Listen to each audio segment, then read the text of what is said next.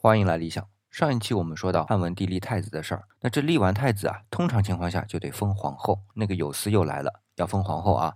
那顺便说一下啊，有司就是指主管这件事儿的人，这事儿也没什么大费周章的，所以呢，就理所应当的封了太子的妈窦氏为皇后。好，封了皇后啊，还要昭示天下吧，所以就给天下那些鳏寡孤独穷困之人啊，还有那些身体不好的人啊，送米送肉送酒，年纪大的呢，还有锦缎和棉花。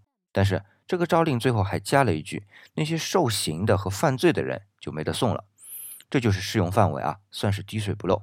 但是在汉初以黄老之道治天下，被判有罪或受刑的人本就有限。别忘了，在吕后废夷三族罪、吕后文帝废妖言罪、文帝的废连坐罪之后，基本上罪犯就很少了。那么前面那么多人都送了，还会在乎这么些小数目吗？但是加上这句的目的，更多的是体现法律的权威性。那今天回复“权威”两个字，给你看一篇关于权威的思考文章。